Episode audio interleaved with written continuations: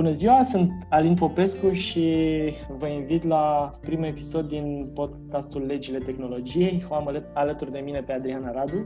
Bună ziua! Bună, Adriana! Și o să discutăm de acum înainte, în fiecare săptămână, într-un episod care o să dureze undeva la 20-30 de minute, poate puțin mai mult în funcție de subiect, despre anumite subiecte care sunt interesante în zona asta de intersecție între drept, tehnologie, internet, lumea online și tot ce v-ați putea închipui că reiese de aici. Și eu și Adriana avem o experiență destul de largă în zona de consultanță juridică, mai degrabă pentru companii de genul ăsta, avem și o experiență în zona de business, prin urmare am putea să le mixăm, da, exact, în podcastul de aici și să vedem ce o să iasă. Așa, organizatoric, cum spuneam, în fiecare săptămână o să abordăm câte un subiect mare. Săptămâna asta, Adriana, despre ce vorbim? Săptămâna asta vorbim despre un nou regulament european și de niște obligații de transparentizare impuse motoarelor de căutare. Bun, deci platformele, cumva să le spunem, motorul de căutare, printre altele, e și el o platformă.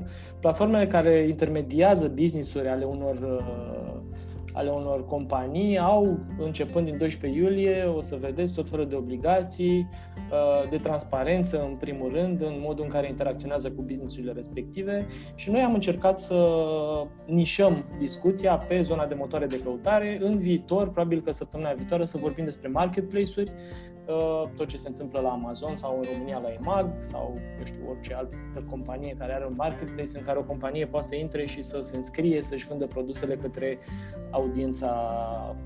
Către consumatori. Către consumatori direct, da.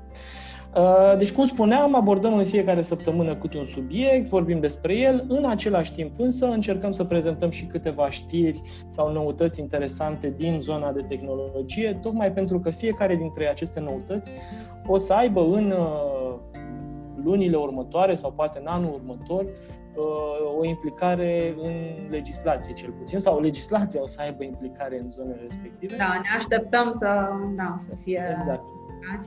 Sau să fie reacții din partea autorităților de reglementare din diverse domenii. Exact. Deci, un subiect principal, câteva știri din zona de tehnologie și la final, în măsura în care o să putem să facem lucrul ăsta și o să ne și iasă vreme, încercăm să facem câte o predicție de ce credem noi că o să se întâmple până la sfârșitul anului cu subiectul mare despre care vorbim în fiecare episod. Așa e organizat podcastul, zic să începem cu știrile, pentru că ele sunt, cum spuneam, partea care ar însemna sau care aduce subiecte ce se pot dezbate în podcasturile viitoare. Știrile de săptămâna asta sunt interesante în trei direcții. În primul rând, Facebook este subiectul unui boicot din partea marilor advertiser pentru modul în care ales să gestioneze discursul rasial și incitarea la ură și sunt nume foarte mari implicate în acest boicot: Starbucks, Honda din America, Unilever, Adidas, Ford, Volkswagen, Microsoft, toți cei care au pus pe hold consumul de publicitate de la Facebook, tocmai pentru că li se pare că modul în care Facebook tratează cu discursul rasial în postările sale este de neacceptat, ca să zicem așa. Acțiunile Facebook au scăzut zilele trecute din cauza acestui boicot. Pare însă că, odată ce Mark Zuckerberg, fondatorul Facebook, a ieșit și a explicat faptul că Facebook o să găsească o metodă prin care să gestioneze aceste postări, păstrând în același timp libertățile pe care le impune dreptul la liberă exprimare, cumva acțiunile au început să crească după intervenția lui Mark și cu siguranță că o să revină la valoarea inițială, cum spuneam, zilele următoare. Cred că discuția a pornit cu adevărat acum o lună, dacă nu mă înșel, prima dată când Twitter a etichetat postările lui Donald Trump ca fiind incitare la violență. În același context, Mark Zuckerberg a făcut o declarație prin care explica faptul că Facebook nu o să aibă niciun fel de implicare în postările utilizatorilor săi de pe Facebook. Ca urmare, Trump n-a primit niciun fel de label pentru aceleași postări pe care le făcea pe Facebook. Acum se întâmplă un backlash din cauza acelor declarații. Facebook însă, la cât de mare e, cu siguranță că o să găsească o metodă prin care să facă față acestor lucruri, iar acțiunile să-și revină. A doua știre care mi se pare importantă vine din India, care a banat TikTok alături de 50 și ceva de alte aplicații din China sau care sunt dezvoltate de companii chineze. Totul pornește de la un scandal așa foarte neaoș care s-a întâmplat între India și China, undeva la granița de nord a Indiei.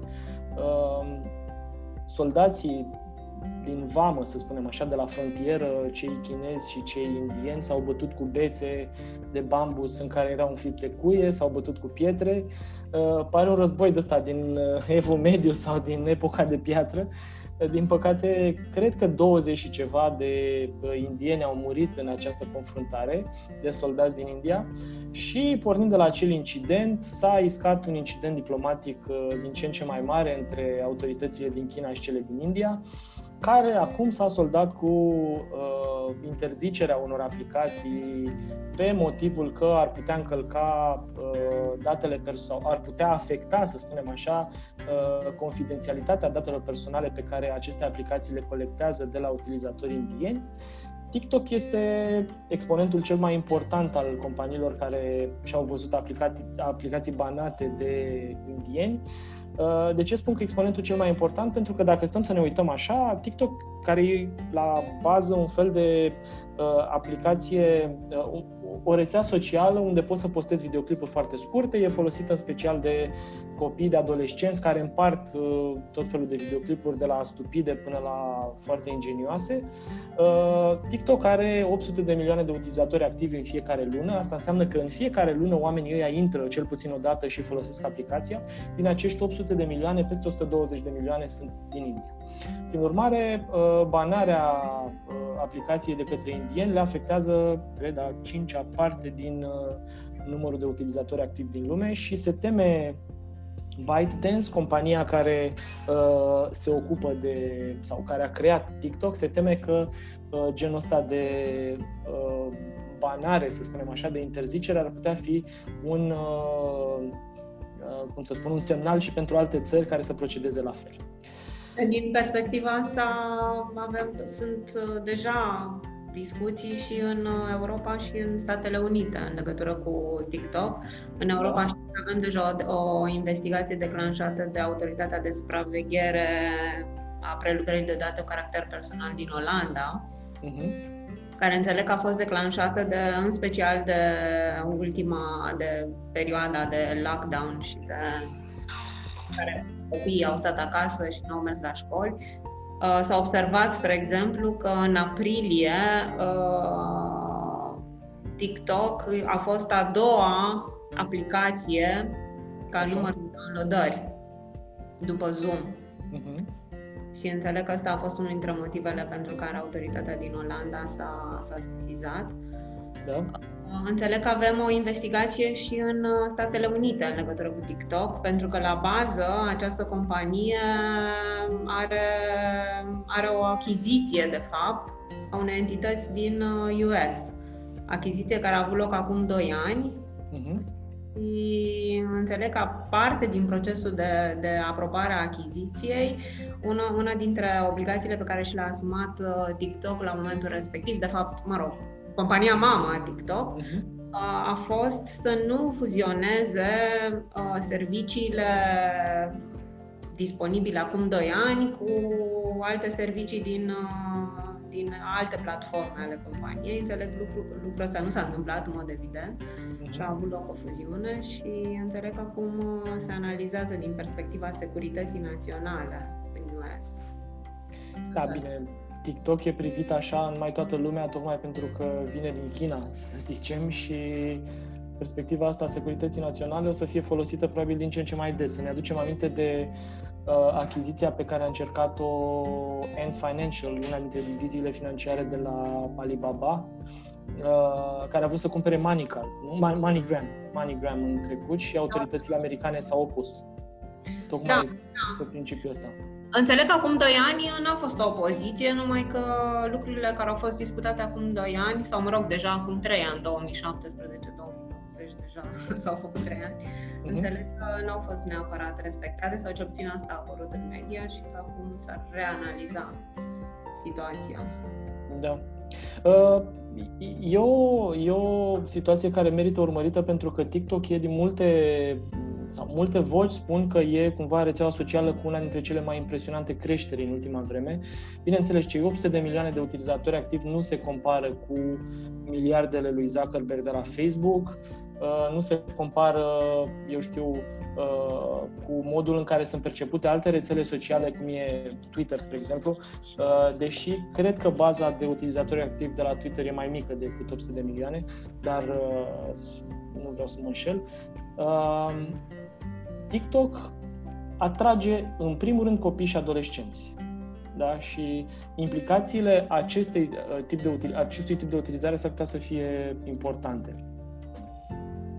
Da, clar că s-ar putea să fie importante și sunt tot felul de articole în legătură cu felul în care utilizează datele sau felul în care se pare că sunt utilizate datele, că sunt multe discuții legate.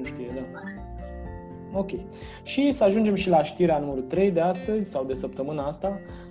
Vine dintr-o altă zonă. Amazon cumpără Zoox, o companie care construiește self-driving cars. Nu știu cum să traduc asta în română. Am zis că sunt mașini care se conduc singure. Nu știu dacă asta e traducerea cea mai bună. Da. Am tot căutat pe net că eram curios să văd cam ce gen de preț ar avea o achiziție de genul ăsta. Chiar dacă oficial nu se spune o cifră, se pare că totuși prețul e undeva la $1.2 miliarde, mai puțin decât a atras Zoox de la investitori în toată perioada în care a încercat să construiască mașini de genul ăsta, self-driving cars. Ce e interesant la Zoox este că compania construiește niște mașini modulare. Dacă vă uitați la ele, chiar vă invit să căutați pe internet să vedeți cum arată.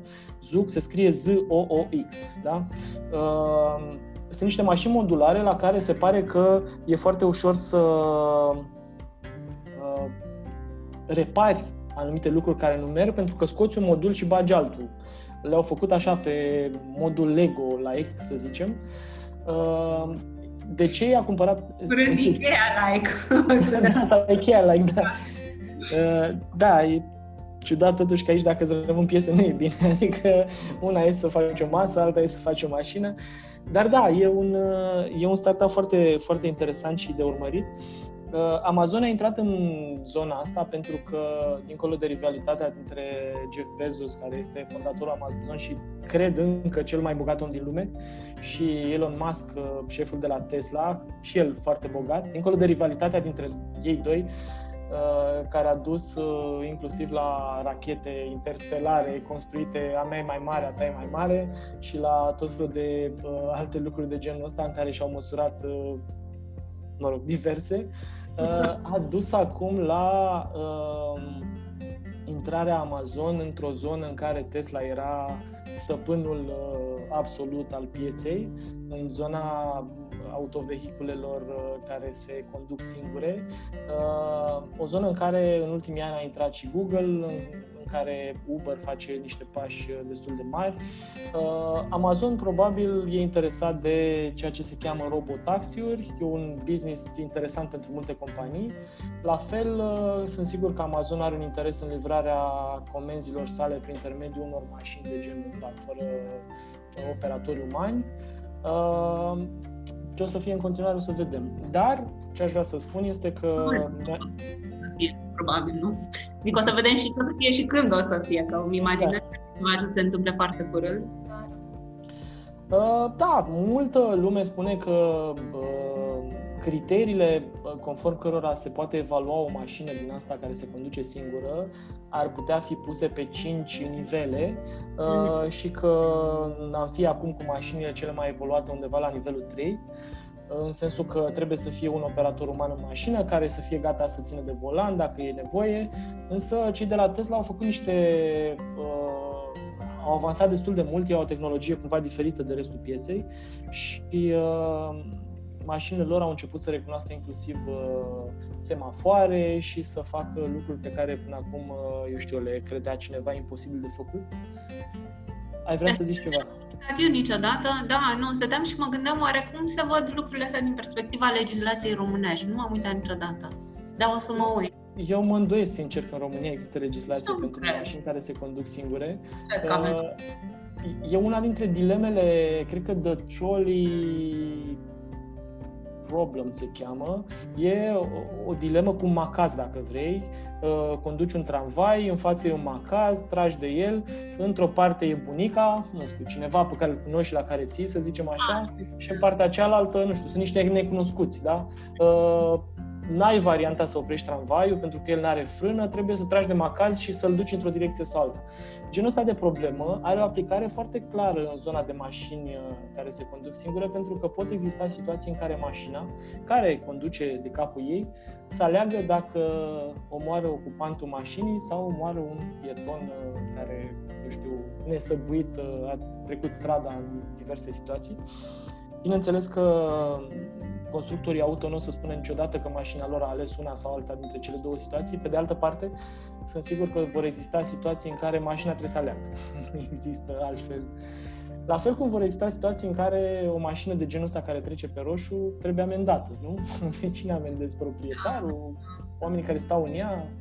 Probabil că va trebui să ne așteptăm totuși la niște reglementări la nivel european, din punctul ăsta de vedere. Mă aștept care pare genul de domeniu care se duce spre regulament european. Exact. Și mi-aș dori să discutăm într-o ediție viitoare a podcastului de o problemă de genul ăsta, pentru că aș vrea să ne gândim la 4, 5, 6, 7 situații pe care mașinile care se conduc singure ar putea genera în viața reală și să ne gândim cum s-ar putea rezolva ele juridic vorbind, în România sau în Europa, că până la urmă din ce în ce mai mult vorbim de legislație europeană și nu doar de legislație. Păi da, de asta mă aștept să fie și un subiect mai degrabă cu impact în sfera unui regulament european care e de directă aplicare în statele membre, pentru că genul ăsta de mașină nu se conduce într-o singură țară. Da, și nu o să fie doar în România. Da. Bun, cam astea au fost știrile. Am încercat cumva să vă ducem în internet și în tehnologie așa cât mai acoperitor, să spunem așa, cu lucruri care s-au întâmplat în ultima săptămână. Hai să vorbim despre subiectul mare pe care îl alesesem astăzi, regulamentul european. Da, bine cu mai multe lucruri, că am vorbit eu până acum destul de mult. Acum ai rândul tău să ne povestești câte ceva despre regulamentul ăsta. Și spune-ne la început, te rog, de ce e important că e regulament și nu e directivă.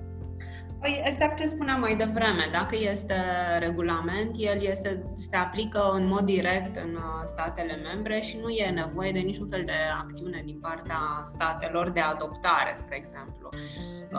Când avem directive, asta e comparația cea mai utilizată, când avem directive, spre exemplu, directiva este adoptată la nivel de Uniunea Europeană, dar pentru a se aplica în statele membre e nevoie de adoptare de către fiecare stat membru în parte și există și tot felul de aspecte în legătură cu care statele membre pot deroga.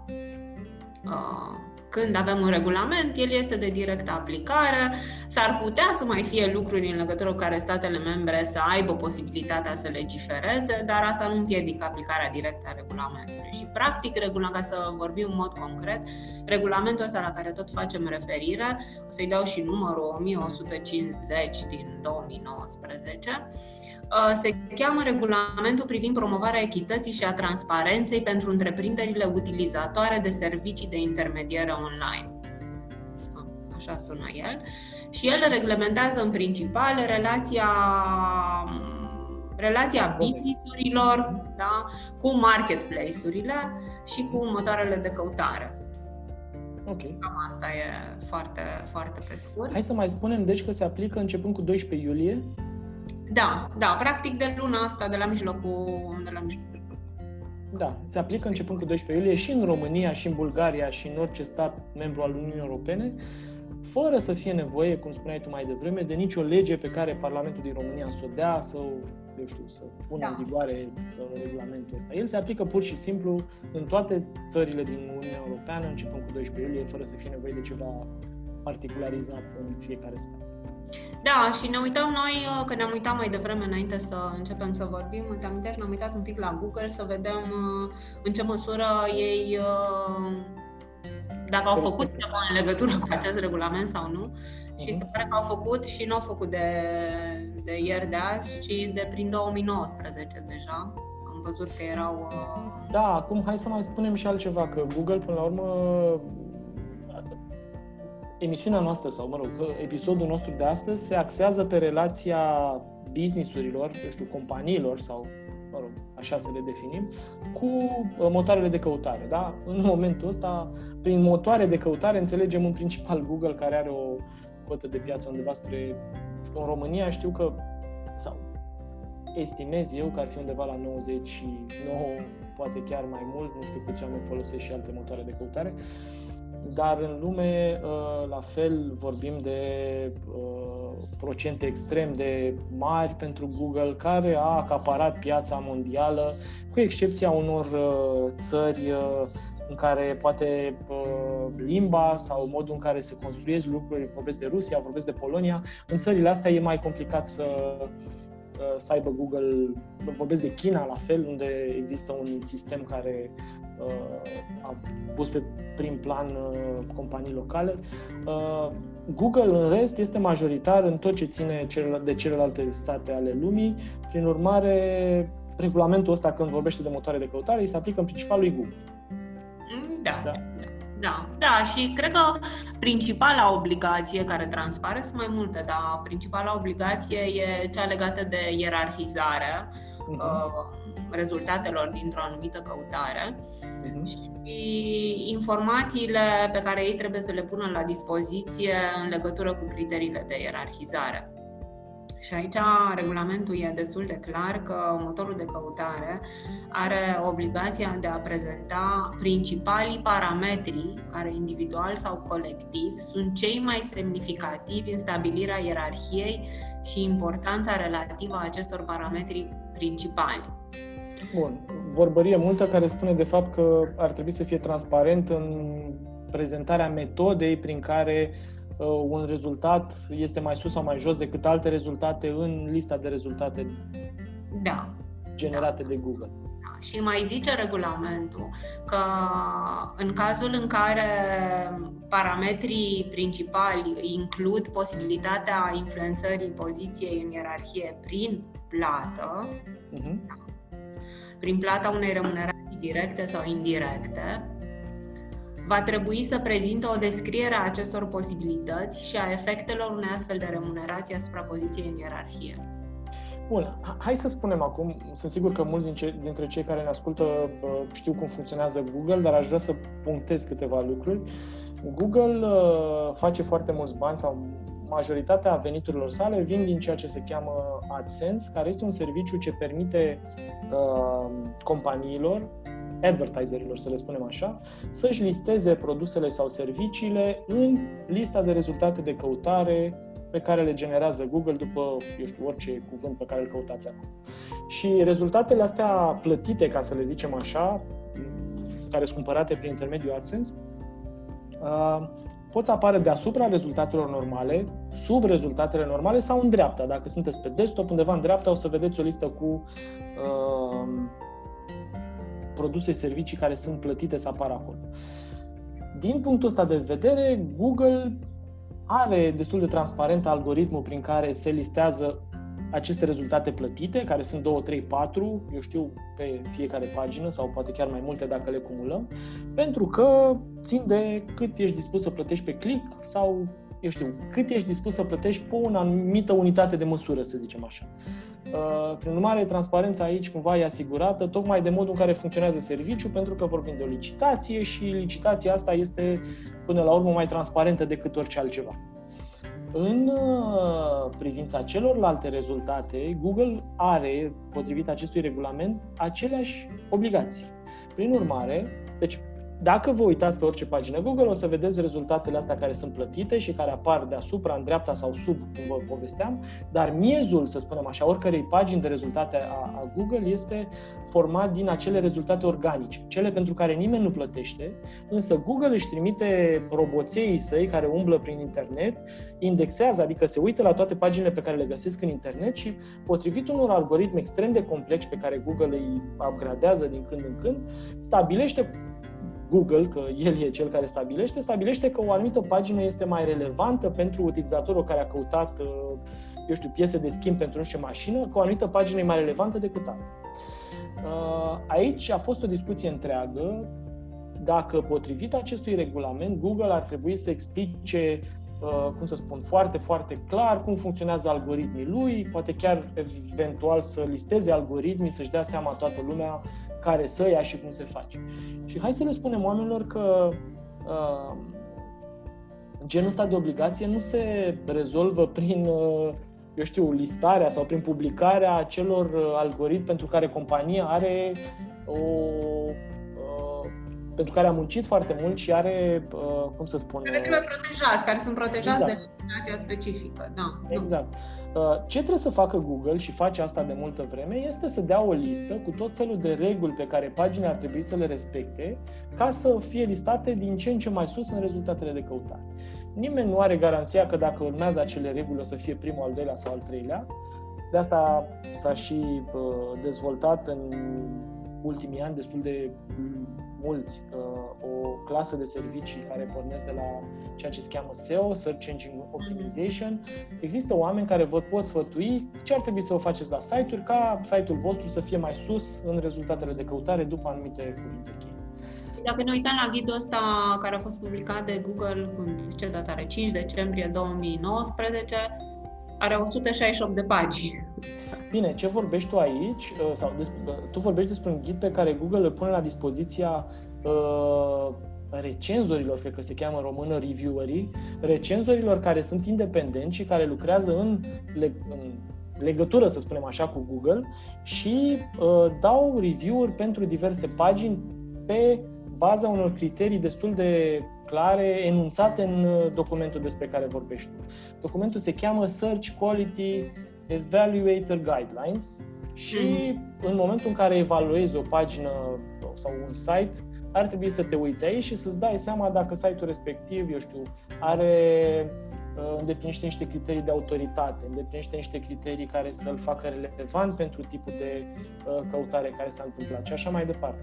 Prin urmare, Google se bazează în listarea rezultatelor sale atât pe niște elemente tehnice, să spunem așa, pagina să aibă tot felul de certificate de securitate și multe altele, dar și pe elemente subiective care sunt date de recenziile acestor oameni care vin și analizează un site din perspectiva asta. De-aia mi se pare că Google cel puțin îndeplinește condițiile impuse de regulament și nu doar că le îndeplinește, ci probabil că a stat la baza scrierii unei părți din regulamentul acela așa cum el construit. Da, ce mai e o altă obligație pe care o impune regulamentul și care s-ar putea să fie interesantă din multe puncte de vedere, e că dacă a fost modificată ierarhia într-un anumit caz sau a fost delistat un anumit site în urma unei notificări din partea unui terț, motorul de căutare trebuie să-i ofere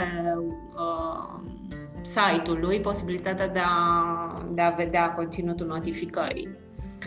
Și una dintre modalitățile prin care se poate obține asta este să introducă o platformă online unde să poți vedea conținutul unei astfel de notificări. S-ar putea să fie interesantă pentru... Eu cred aici că, din multe puncte de vedere,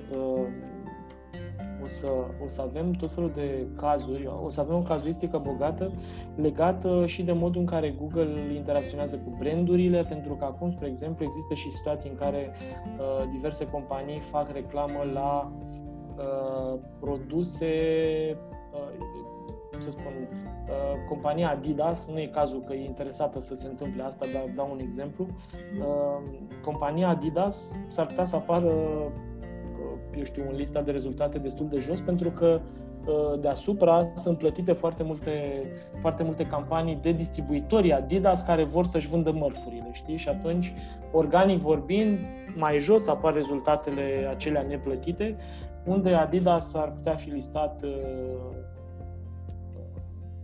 având deasupra lui astfel mai multe companii care fac reclamă la același produs.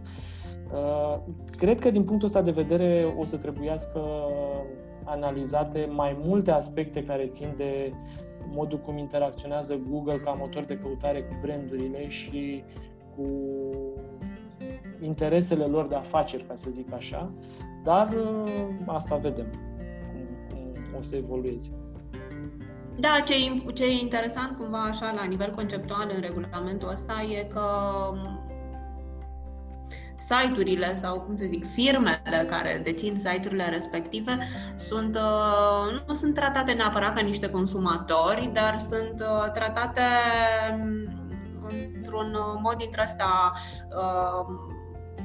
foarte favorabil, în sensul în care li se dau multe drepturi, iar modul în care fie marketplace-urile, fie motoarele de căutare trebuie să acționeze în raporturile cu ei, sunt niște moduri dintre astea de transparentizare, de explicare, de prezentare cu falii, astfel încât orice business din strada asta poate înțelege ușor ce spun companiile astea, lucru care e specific mai degrabă legislației protecției consumatorului decât legislației specifice raporturilor. Auzi, da, sunt curios, în măsura în care nu își îndeplinesc obligațiile, vorbim tot de o amendă care e procent din cifra de afaceri? Nu am văzut să fie, să știi. Că genul ăsta de sancțiune se întinde din ce în ce mai mult, așa, cel puțin la nivelul Uniunii Europene, există deja 3 sau 4 situații, adică dincolo de concurență, protecția consumatorului din nou îți aplică procent din cifra de afaceri, GDPR și tot ce ține de protecția datelor îți aplică procent din cifra de afaceri. O să fie interesant cum evoluează sancțiunile și în zona asta de... Da, nu, aici nu avem genul ăsta de sancțiuni. Dar, da, apare un trend al legiuitorului european și cred că o să devină un trend și pentru legiuitorii naționali, da, de a stabili amenzi procent din cifră de afaceri. Și da, chiar ne uitam mai devreme împreună cu o colegă de ale mele, ne uitam la legislația cu privire la protecția know-how-ului și a secretului comercial, că și acolo sunt, dacă nu se respectă, spre exemplu, măsurile impuse de instanță, sunt amenzi de până la 1% din cifra de afaceri. Poate vorbim și de asta odată, că e genul de subiect care, cel puțin în zona de tehnologie, e foarte important. Și know-how și... secretul comercial, da, putem să facem un subiect separat în legătură cu asta. Bun, noi am zis că săptămâna viitoare, dat fiindcă am început cu motoare de căutare, că e ceva ce ne-a întrebat toată lumea, cum funcționează și cum se raportează regulamentul la motoarele de căutare, am zis că săptămâna viitoare să vorbim tot de regulamentul ăsta și de modul în care se raportează el la marketplace-uri. Da, de altfel, cele mai multe obligații sunt în legătură cu marketplace-urile. Asta pare să fie obiectul principal al regulamentului. Exact. Și toată discuția cu motoarele de căutare pare mai degrabă punerea în scenă pentru prima dată unor reguli care țin de chestia asta. Deși modul în care s-a întâmplat realitatea până acum, cel puțin în privința lui Google, e că multe din reguli erau respectate deja. În privința marketplace-urilor însă, cu siguranță că nu stau lucrurile chiar așa și acolo există niște obligații pe care aceste platforme le au și pe care trebuie să le îndeplinească constant de acum înainte dacă vor să nu se trezească sancționate sau, eu știu, mai rău. Sau acționate în instanță de către utilizatorii în sensul de firmele care își pun produsele pe platformele. Exact. Bun, hai să ajungem la ultima parte din discuția noastră, predicția. Cum te gândești tu că o să impacteze, nu știu, predicțiile, ca să stabilim foarte clar, nu țin neapărat de subiectul de astăzi, pot să țină de unele dintre știrile despre care am vorbit. Ce e interesant e că în fiecare episod încercăm să facem câte o predicție despre un eveniment sau eu știu, o întâmplare care va avea loc până la sfârșitul anului, care să aibă legătură cu tot ce am discutat noi până acum. Deci, ce crezi tu că ar trebui să avem în vedere până la sfârșitul anului, așa ca eveniment oarecum sigur din punctul tău de vedere? Păi uite, în legătură cu acest regulament ar trebui să vedem până la finalul anului, că sunt foarte multe platforme, hai să zicem, locale, da? Pe care le folosim în viața de zi cu zi pentru a cumpăra lucruri online.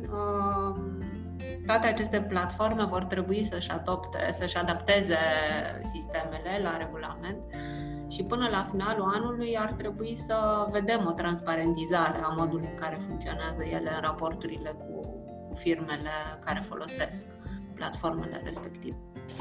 Ca să vorbim mai... Putem, nu?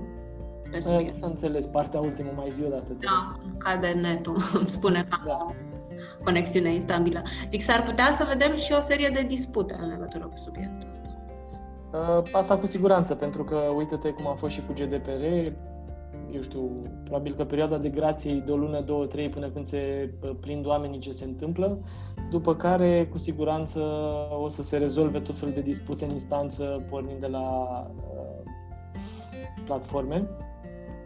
Mie mi se pare, așa ca perspectivă, și nu știu dacă vorbim de anul ăsta, dar vorbim de anul viitor cel mai târziu, mie mi se pare că legislația e folosită din ce în ce mai mult ca, cum să spun, metodă de protecționism vamal, cel puțin, sau măcar metodă de protecționism, eu știu, teritorial, dacă vrei, pentru că majoritatea platformelor, dacă ne uităm la ele, vin din America sau, mai nou, vin din China, la fel cum o groază de afaceri cu adevărat mari au reușit să dezvolte în alte teritorii decât cele europene. Și modul în care Europa își concepe legislația, pentru unii, poate să pară o formă de protecționism legislativ, dacă vrei, pentru că impune outsiderilor, companiilor care vin din exterior, tot felul de obligații care uneori ar putea fi văzute în contrapondere cu măsurile protecționiste pe care, spre exemplu, America le ia împotriva Europei sau China le întreprinde împotriva Europei sau alte lucruri de genul ăsta. Și eu cred că până la sfârșitul anului o să vedem inclusiv negocieri care au de-a face cu modul în care legislația se raportează la anumite companii sau la anumite grupuri de companii, pentru că suntem, fie că vrem, fie că nu, într-unul dintre momentele din istoria omenirii în care polii de putere se rearanjează, în care Uniunea Europeană poate să devină unul dintre jucătorii mult mai importanți pe care îi are lumea, spre deosebire de ce se întâmpla până acum. Mă uitam zile trecute la CNN și ei încep să ne vadă, sau încep să vadă Uniunea Europeană ca fiind fostul frate sau soră, cum vrei, care are aproape dublu număr de locuitori. În Uniunea Europeană cresc undeva la 700 de milioane de locuitori. În America, din câte știu eu, cred că sunt undeva la 350 de milioane. Deci încep să ne vadă ca un fost frate, soră, ce vrei să așa, care acum a început să își dea seama că, de fapt, America are alte gânduri și că s-ar putea să merite să scoată capul și să încerce să-și construiască propriile lui jucării. Și prin jucării înțelegem un Facebook european, un motor de căutare european și așa mai departe, pe care le pot construi în două feluri, încercând să împingă inovarea în Europa și în același timp încercând să construiască niște reguli pe care americanii ar trebui să le respecte, reguli destul de draconice pe care să le respecte în Europa și să le facă astfel viața grea. Da, în același timp și companiile din Europa trebuie să respecte regulile astea, adică nu sunt numai pentru extern. Nu, pe mine mă distrează modul în care văd la americani așa, hai să fim serioși, un fel de vest sălbatic și din perspectivă legislativă pe multe zone. Adică în America puteai să faci sau poți în continuare să faci activități fără să-ți bați capul ca la noi, birocratic vorbind, să îndeplinești 1.000.000 de condiții din 1.000.000 de situații, de domenii. Dar cel puțin asta apare percepția, apare că dintr-un anumit punct de vedere e mai simplu. Exact. Din alte puncte de vedere, bineînțeles că e mult mai complicat, dar Dacă stați și ascultați istoria, spre exemplu, WeWork, o să vedeți că doar în America e posibil să construiești o clădire de spațiu de ăsta de coworking care să n-aibă un WC-ul în primele săptămâni de viață și, organizatorii să fie nevoiți să ducă la cafeneaua de lângă să cumpere foarte multe cafele în fiecare zi, să le spună la ea, băi, dacă vine cineva din clădirea mea, să le dai acces gratuit la toaletă, pentru că noi n-avem. Și noi ne-am gândit că vrem să creștem foarte repede și nu mai ținem cont de lucrurile astea minore, cum sunt toaletele sau ușa de la intrare securizată sau alte lucruri de genul ăsta. În Europa e mai complicat de atât, cumva, să faci lucruri. Dar asta ar fi predicția mea. Predicția mea e că până la sfârșitul anului sau cumva anul viitor, legislația va fi folosită mai degrabă ca monedă de negociere decât altceva în raporturile dintre Europa și America și vezi toată partea care ține de GDPR și de Privacy Shield și de modul în care europenii închid un ochi când e vorba de anumite companii americane și spun că da, dacă respectați minimal măcar lucrurile astea, înseamnă că din perspectiva noastră aveți așa un grad de respectare a protecției datelor suficient încât să vă puteți juca cu noi. Cel puțin deocamdată. Cel puțin deocamdată, da. Păi cam asta a fost. E ceva ce vrei să mai spui episodul ăsta? Nu, episodul ăsta nu. Bun, păi atunci ne auzim săptămâna viitoare. Încercăm să găsim o zi, probabil joia, în care să publicăm câte un episod nou din podcast. Săptămâna viitoare vorbim despre marketplace-uri și modul în care sunt ele impactate de acest regulament care intră în vigoare pe 12 iulie. Până atunci, în afară de la revedere, ce mai putem spune? Mulțumim! Mulțumim și ne auzim săptămâna viitoare. La revedere! La